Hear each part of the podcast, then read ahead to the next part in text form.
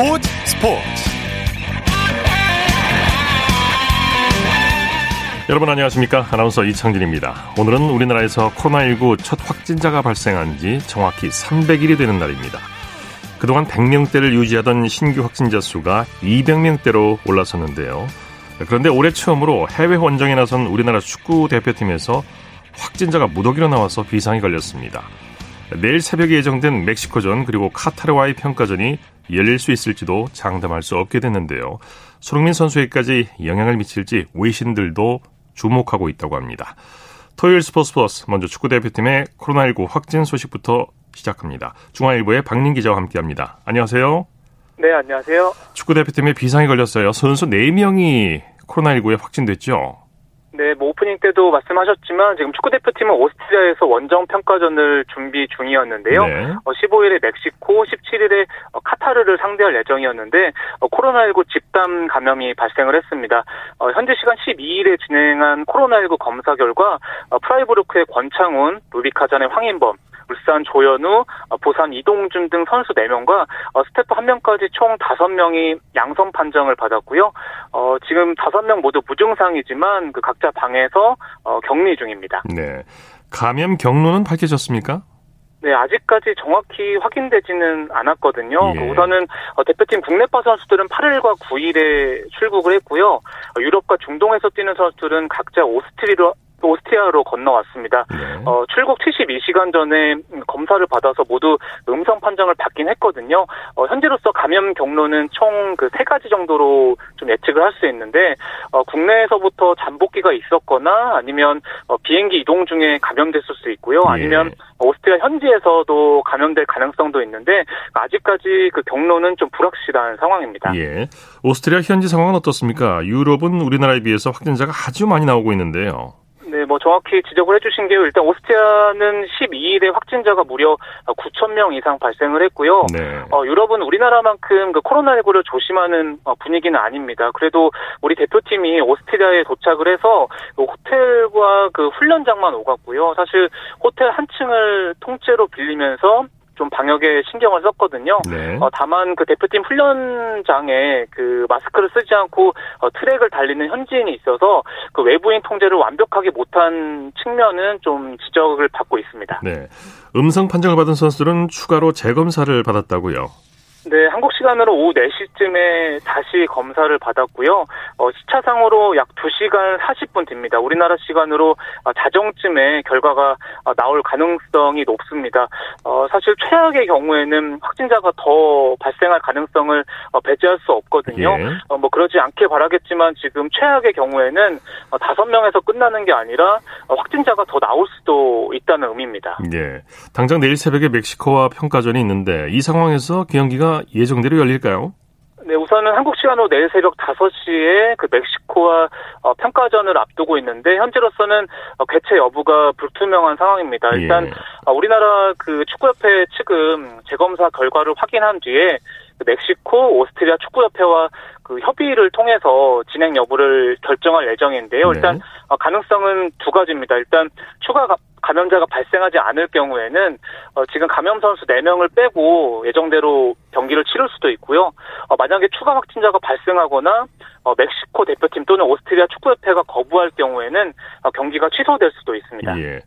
잉글랜드 토트넘의 손흥민 선수를 비롯해서 선수들이 아직 소속팀에서 시즌을 치르고 있는데요. 좀 걱정이 되네요.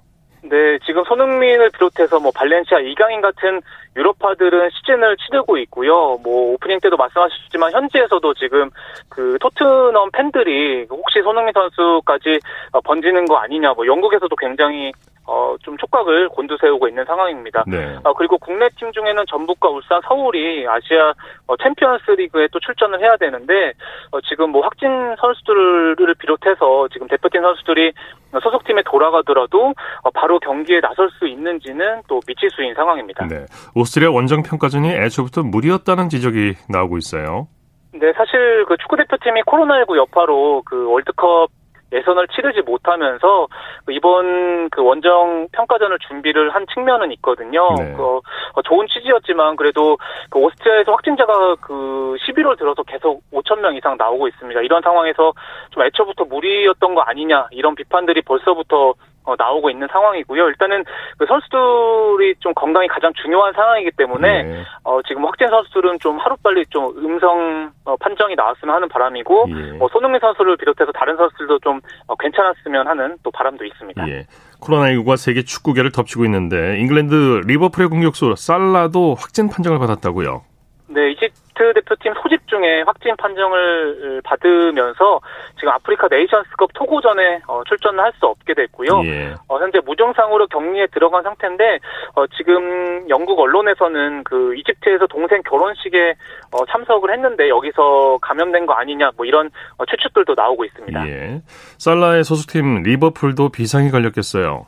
네, 당장 23일에 그 레스터 시티와 프리미어 리그도 있고요. 26일에는 유럽 챔피언스 리그도 앞두고 있거든요. 일단 이 경기 출전 가능성이 좀 높지 않은 상황이고 특히 리버풀이 지금 뭐 판데이크라든가 아놀드 선수가 어, 부상으로 빠졌는데 뭐 살라까지 이번에 코로나19 여파로 빠지게 되면서 그 클롭 감독 입장은 에서는 굉장히 좀 골머리를 좀 앓게 됐습니다. 네.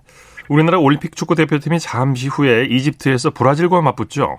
네, 현재 그 이집트에서 열리는 3개국 친선 대회 출전 중이거든요. 네. 약 30분 뒤죠. 어, 오후 10시부터 이집트 카이로에서 어, 브라질과 맞붙습니다. 네. 어, 지난 13일 이집트와 1차전에서는 0대 0으로 비겼는데 당시에는 골키퍼 송범근 선수가 어, 선방쇼를 펼쳤고요. 오늘 두 번째 경기를 치릅니다. 네, 브라질은 뭐 영원한 축구 강호죠.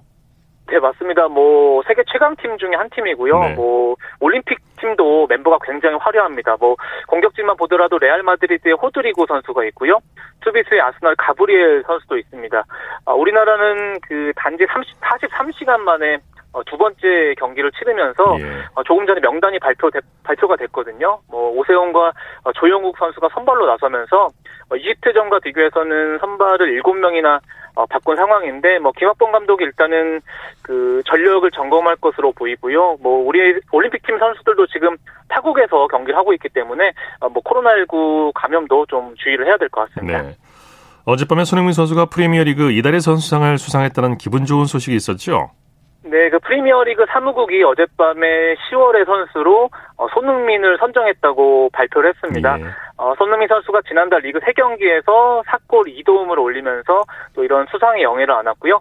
어, 손흥민 선수는 그 팀 동료들이 없었다면 어, 이 상을 받을 수는 없었을 것이다. 또 이렇게 어, 소감을 밝혔습니다. 예. 손흥민 선수 개인 통산 세 번째 수상이죠?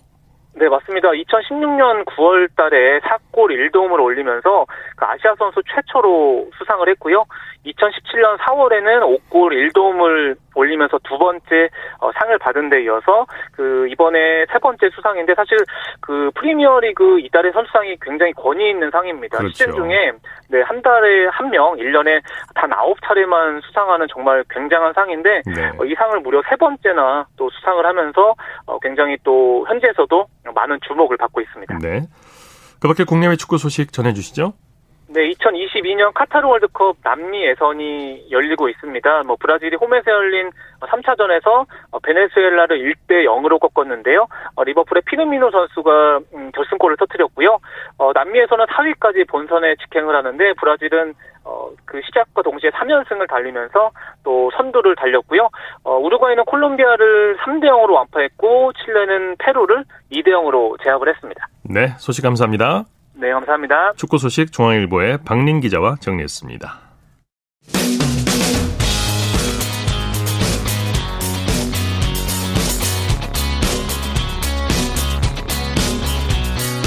따뜻한 비판이 있습니다. 냉철한 분석이 있습니다. 스포츠 스포츠.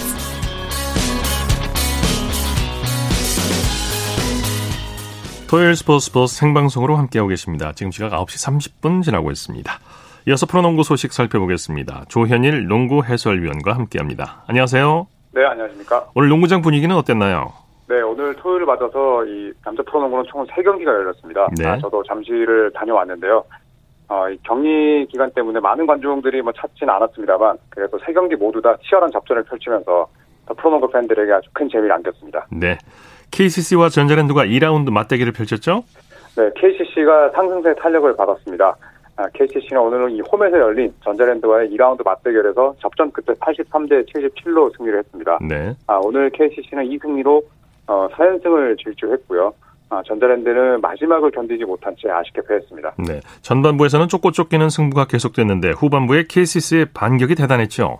네, 사실 뭐 2쿼터 들어서는 전자랜드가 아주 훌륭한 공수 균형을 보이면서 어, 2쿼터 리드를 잡았었습니다. 네. 하지만 KCC는 후반 시작과 함께 네, 아주 훌륭한 공격력을 선보였는데요.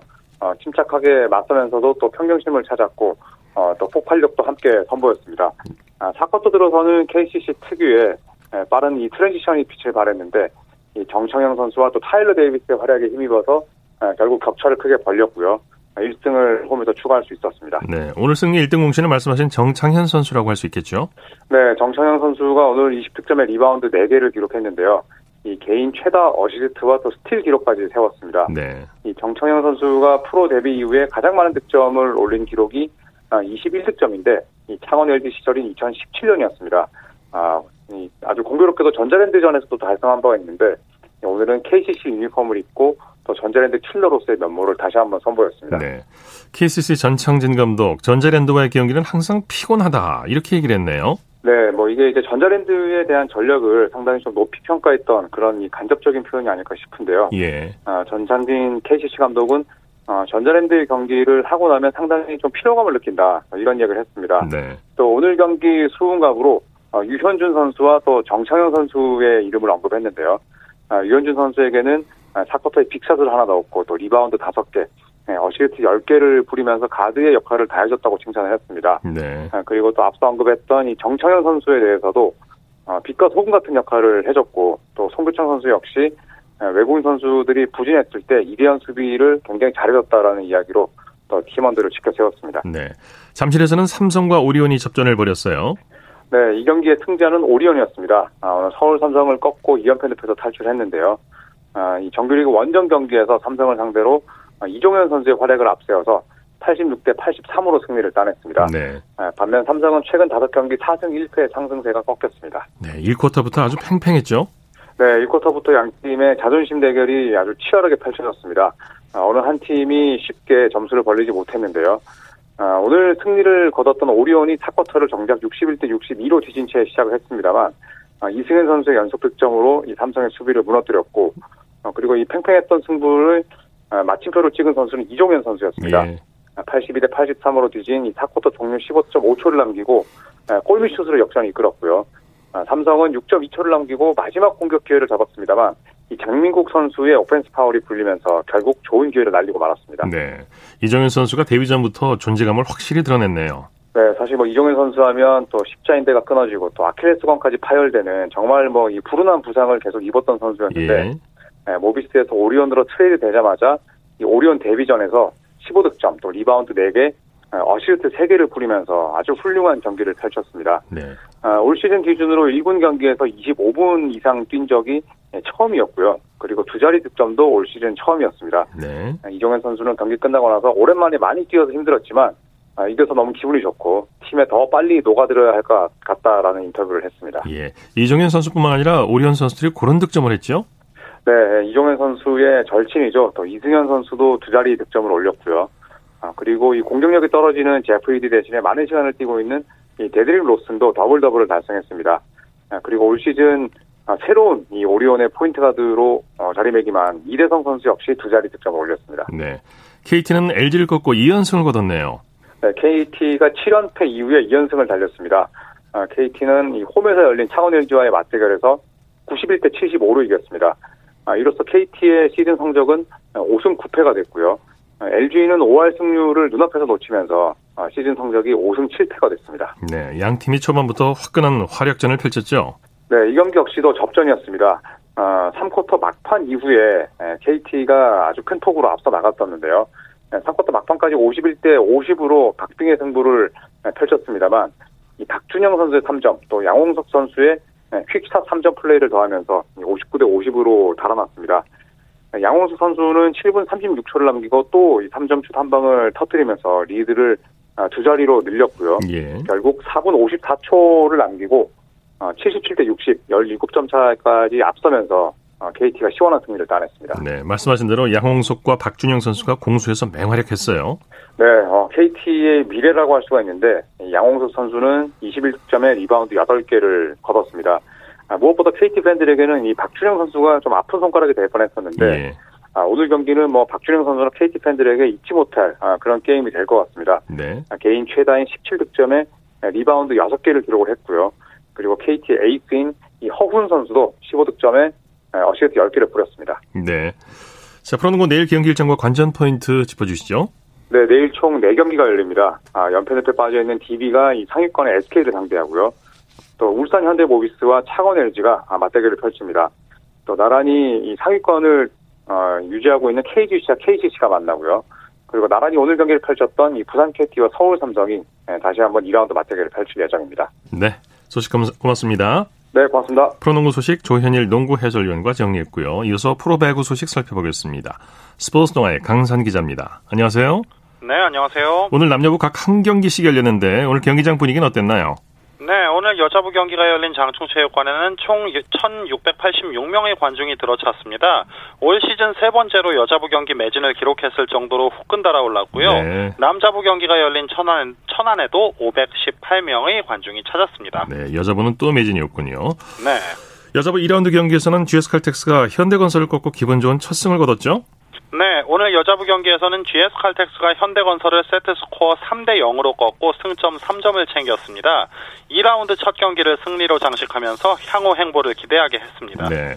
현대건설이 기선제압은 했는데 그 분위기를 계속 주도해 나가질 못했죠? 네, 그렇죠. 현대건설이 1세트 초반 7대 2까지 앞서 나가면서 손쉽게 경기를 풀어간 듯 했지만요. 확실한 에이스 러츠를 보유한 GS 칼텍스의 공격력이 만만치가 않았습니다. 네. 초반 열세를 딛고 12대 12 동점을 만들면서 흐름을 가져왔고 27대 27에서 러츠의 오픈에 이은 안혜진의 서브 득점으로 기선제압에 성공했습니다. 네. 이 여세를 몰아 2세트와 3세트까지 내리따내면서 소중한 승점 3점을 챙길 수가 있었죠. 네, 러츠 선수가 맹활약했는데 자세한 활약상 전해 주시죠.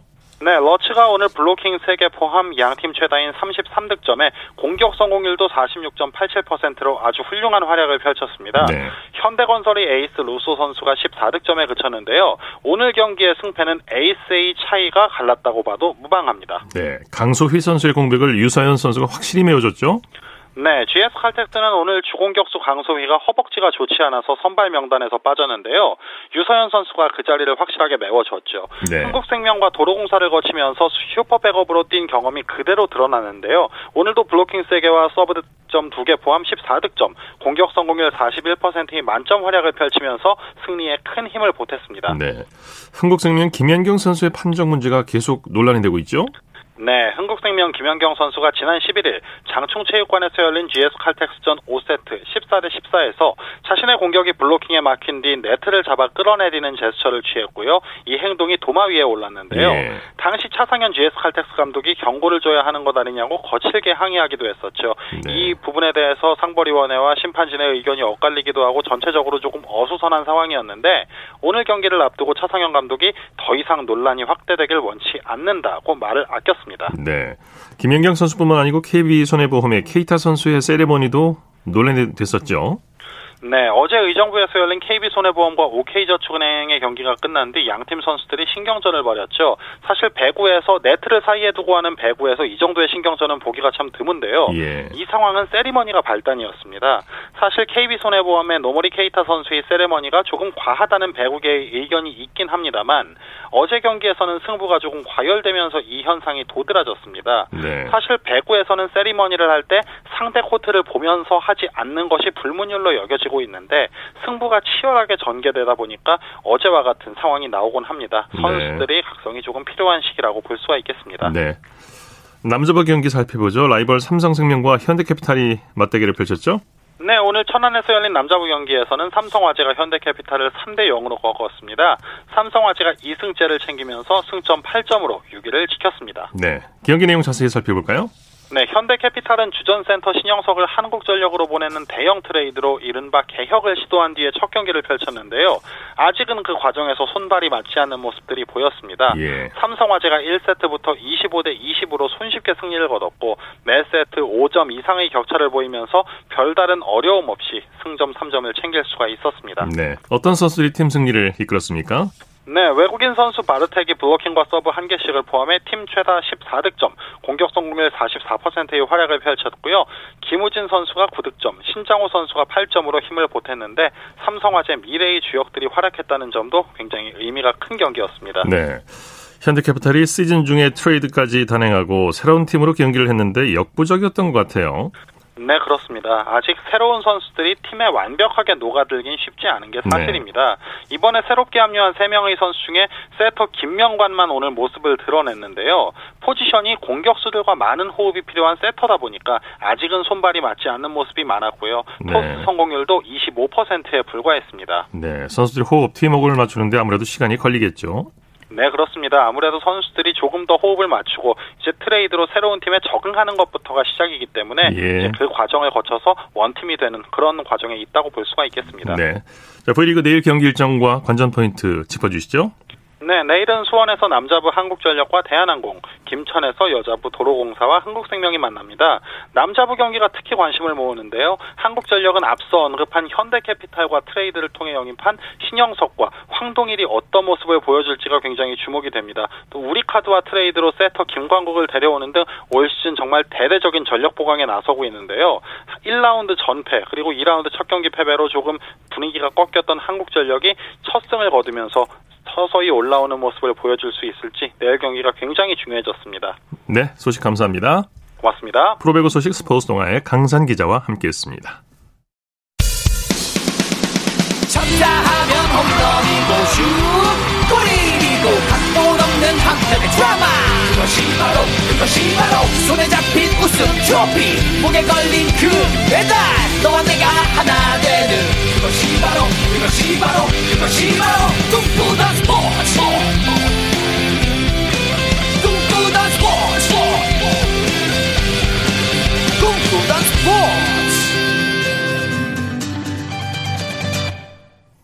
이어서 우리에게 환희와 감동을 안겨준 스포츠 스타들의 활약상을 살펴보는 스포츠를 빛낸 영웅들 시간입니다. 정수진 리포터와 함께합니다. 어서 오십시오. 네, 안녕하세요. 자, 오늘은 어떤 영웅입니까? 네, 올해 프로야구는 코로나 때문에 예년보다 늦게 개막을 하는 등 여러 가지 일들이 있었는데요. 예. 그래도 잘 마무리되고 있는 것 같습니다.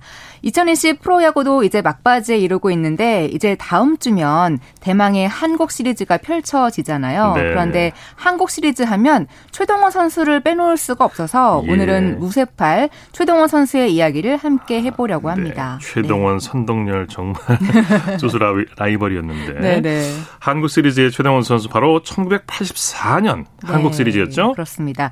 많은 분들이 최동원 선수를 강렬하게 기억하는 이유는 바로 1984년 한국 시리즈 때문일 텐데 예. 그 당시에 롯데와 삼성이 만났습니다.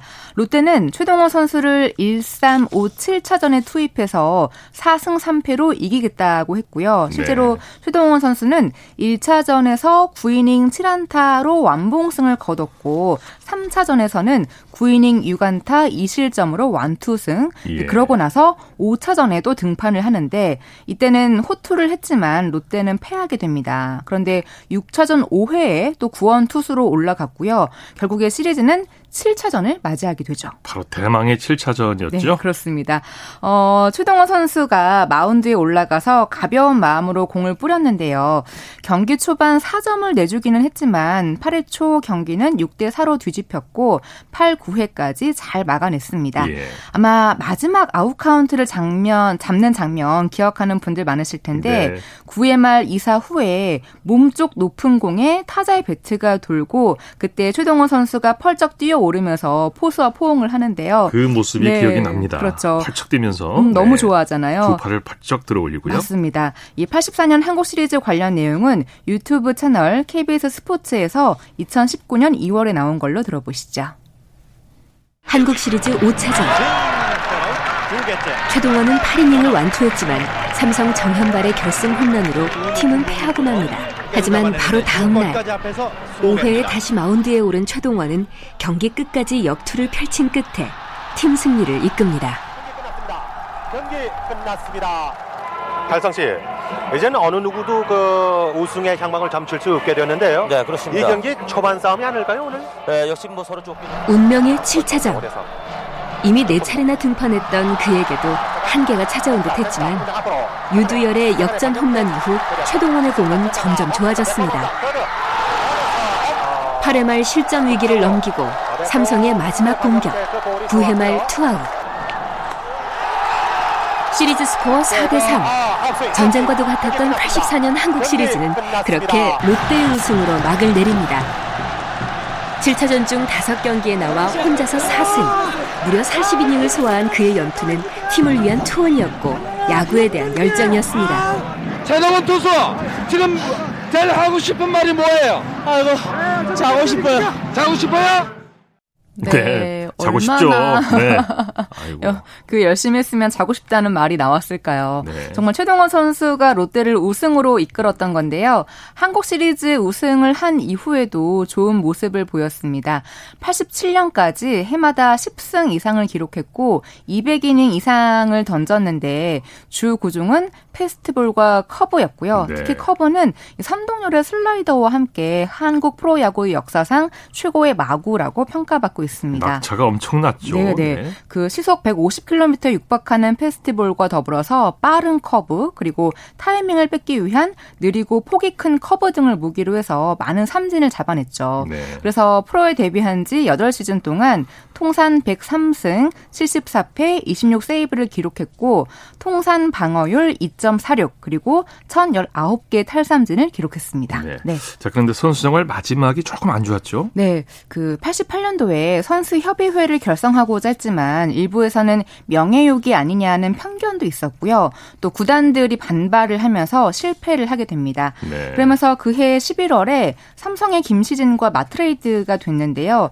어, 최동원은 롯데가 아닌 다른 팀의 유니폼을 입는 건 상상도 못했었고 그로 인해서 이 구단에 섭섭한 마음이 들면서 선수 생활의 회의를 느끼게 됩니다. 네. 그래서 90 시즌까지만 삼성에서 뛰고 91년 그 시즌이 시작하기 전에 마운 드를 떠나게 되죠. 네. 생각보다 선수 생활이 길질 않았어요. 네. 그 당시 나이가 32살이었거든요. 사실 아마추어 시절부터 혹사 당한 게 이 조기 은퇴로 이어진 거 아니냐는 견해가 있기도 했는데요. 예. 왜냐하면 아마추어 시절부터 눈부신 활약을 펼쳤기 때문입니다. 네. 경남 고등학교 2학년 때 당시 고교 최강인 경복고를 상대로 노히트 노런, 그러니까 무안타 무실점을 기록했고요. 이 경기로 본인의 이름을 알리게 되고 심지어 다음 경기에서도 8회까지 노히트 노런 투구를 이어가면서 17이닝 연속 노히트 노런을 기록에 세우게 됩니다. 네. 이후 고교 최고 투수로 이름을 날렸는데요. 그 당시 어, 최동호 선수를 모델로 그린 만화가 발매될 정도였어요. 네. 네. 해외 진출 기회도 여러 번 있었죠? 네. 그 77년 일본 프로야구 롯데 오리온즈, 그러니까 현재의 지바 롯데 마린스에 감독의 양자로 들어가는 조건으로 입단을 추진했지만 예. 당시 정서로는 받아들이기가 힘든 부분이어서 입단이 이뤄지지 못했고요. 81년 메이저리그 구단과 성사 직전까지 갔지만 이 또 병역 문제 때문에 해외 진출의 꿈도 끝내 이뤄지지가 않았습니다. 네네. 다행히 프로야구가 출범을 하면서 열심히 던졌고 행복할 수 있었다라고 했는데 하지만 무쇠팔 최동원 선수는 대장암으로 투병을 하다가 2011년 9월 14일 만 53세의 나이로 세상을 떠나게 됩니다. 많은 팬들을 안타깝게 했죠. 맞습니다. 네. 네, 관련 내용은 2011년 9월 14일에 방송됐던 KBS 뉴스컷으로 들어보시죠. 불세출의 대투수 최동원 선수가 별세했습니다.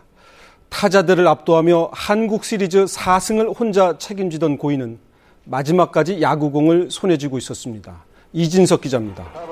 한국 야구 100년사의 최고의 투수로 꼽히는 무쇠팔 최동원.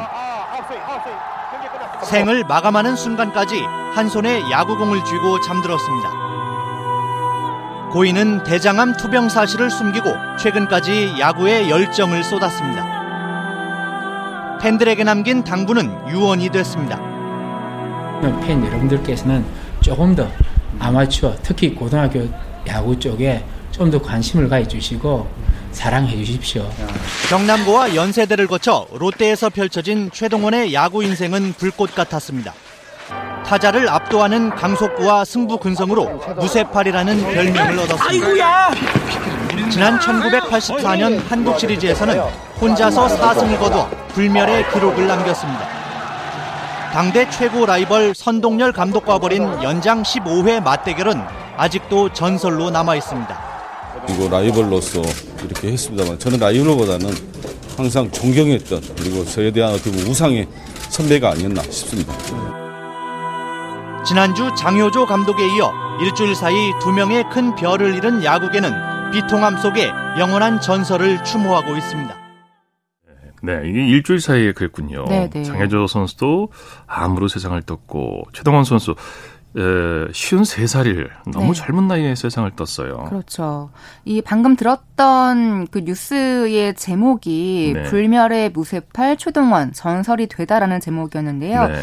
여전히 많은 야구 팬들의 가슴 속에는 최동원 선수가 자리하고 있을 겁니다. 네. 현역 시절이었던 1984년 한국 시리즈 4승을 거두면서 당시 소속팀이었던 롯데자이언츠 우승 중심에 섰는데요. 그만큼 에이스였잖아요. 네. 예, 다음 주부터 펼 펼쳐질 NC와 두산의 한국 시리즈에서도 선수들 모두 좋은 경기 보여주시고 야구 팬들도 이 가을 야구를 마음껏 즐기면 좋겠습니다. 네. 네. 스포츠를 빛낸 영웅들 정수진 리포터와 함께했습니다. 수고했습니다. 네, 고맙습니다.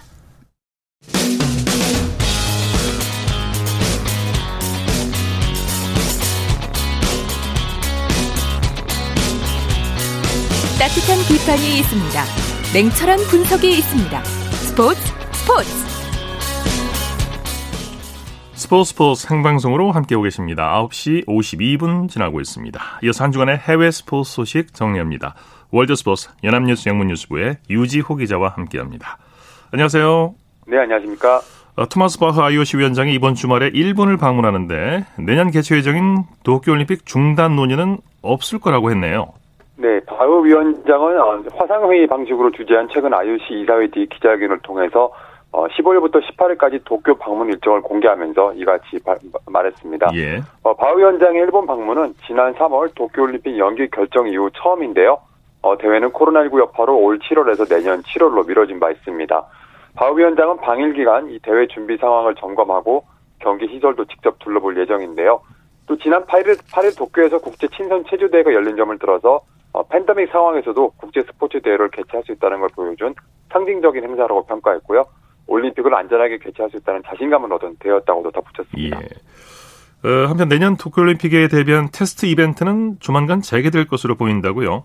네, 이 도쿄올림픽 조직위원회가 앞서 취소한 테스트 이벤트를 내년 3월쯤 재개할 것으로 보인다는 외신들의 보도가 있었는데요. 예. 어, 도쿄 조직위는 앞서 말씀드렸던 이 국제 친선 체조 경기를 청, 성공적으로 치른 자신감을 바탕으로 올림픽 개막을 넉 달 앞둔 내년 3월부터 이 테스트 이벤트를 진행할 것이라고 합니다. 예. 이, 이 체조 대회 때는 일본과 러시아, 중국, 미국 등 체조 강국 4개 나라 선수 약 30명이 참가했었는데요. 어, 코로나19 확산 이후 올림픽 경기 종목으로는 처음으로 외국 선수단이 일본을 방문한 대회였습니다. 네. 어, 참가 선수 중에 코로나19 확진 판정을 받은 선수가 나오지 않았고요. 어, 관중들도 마스크를 착용한 채 대회장을 찾기도 했는데요.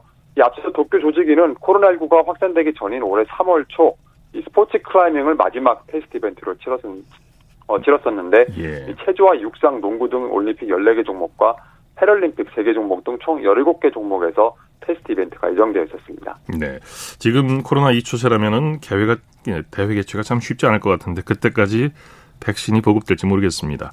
네. 2022년 베이징 동계올림픽을 앞두고 열리려던 테스트 이벤트가 모두 취소가 됐다고요? 네, IOC는 베이징 올림픽 조직위원회 및 각 종목 단체와 협의해서 중국에서 개최할 예정이었던 모든 테스트 이벤트를 취소하기로 했다고 지난 14일 발표했는데요. 네. 어, 테스트 이벤트를 겸해 열릴 예정이던 각 종목 메이저 국제대회가 연기 또는 이 취소가 불가피하게 됐습니다.